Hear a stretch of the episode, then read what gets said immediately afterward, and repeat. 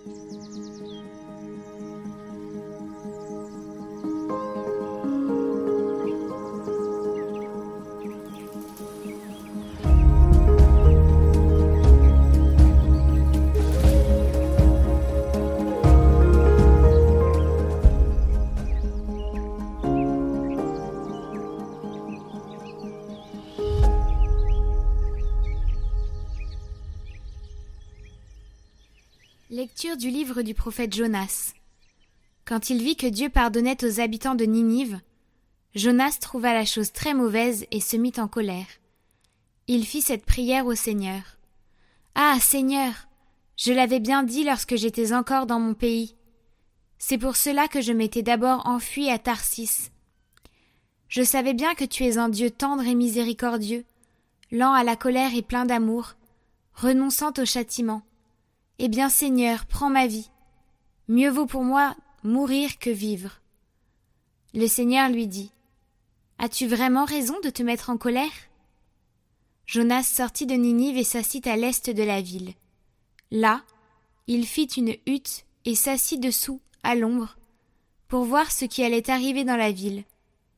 Le Seigneur Dieu donna l'ordre à un arbuste, un ricin, de pousser au-dessus de Jonas, pour donner de l'ombre à sa tête et le délivrer ainsi de sa mauvaise humeur. Jonas se réjouit d'une grande joie à cause du ricin. Mais le lendemain, à l'aube, Dieu donna l'ordre à un ver de piquer le ricin, et celui-ci se dessécha.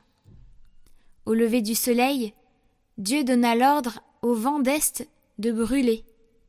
Jonas fut frappé d'insolation. Se sentant défaillir, il demanda la mort et ajouta Mieux vaut pour moi mourir que vivre. Dieu dit à Jonas As-tu vraiment raison de te mettre en colère au sujet de ce ricin Il répondit Oui, j'ai bien raison de me mettre en colère jusqu'à souhaiter la mort. Le Seigneur répliqua Toi, tu as pitié de ce ricin, qui ne t'a coûté aucun travail et que tu n'as pas fait grandir, qui a poussé en une nuit, et en une nuit a disparu. Et moi, Comment n'aurais-je pas pitié de Ninive, la grande ville où, sans compter une foule d'animaux, il y a plus de cent vingt mille êtres humains qui ne distinguent pas encore leur droite de leur gauche.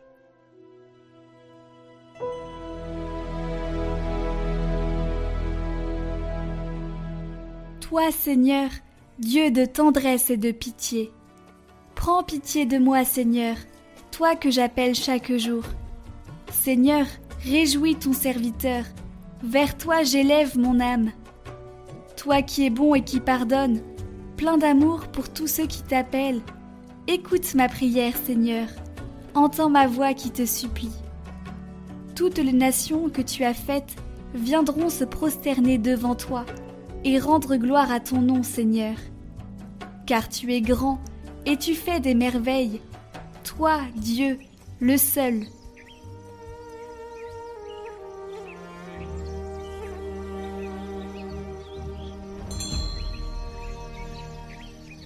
Évangile de Jésus-Christ selon Saint Luc.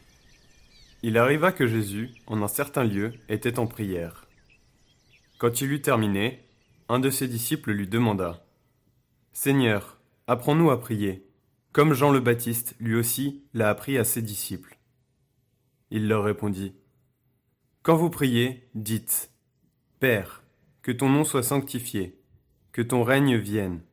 Donne-nous le pain dont nous avons besoin pour chaque jour Pardonne-nous nos péchés, car nous-mêmes nous pardonnons aussi à tous ceux qui ont des torts envers nous. Et ne nous laisse pas entrer en tentation.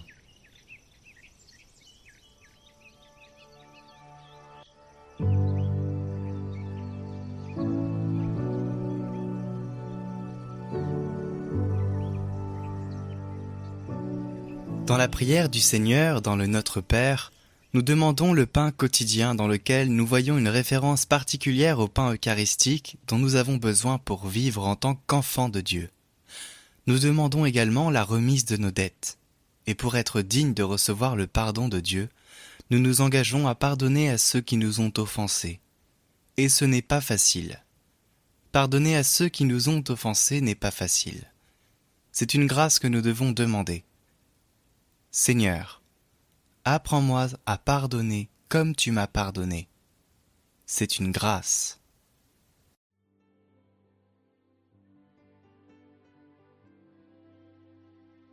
Notre Père qui es aux cieux, que votre nom soit sanctifié, que votre règne vienne, que votre volonté soit faite sur la terre comme au ciel.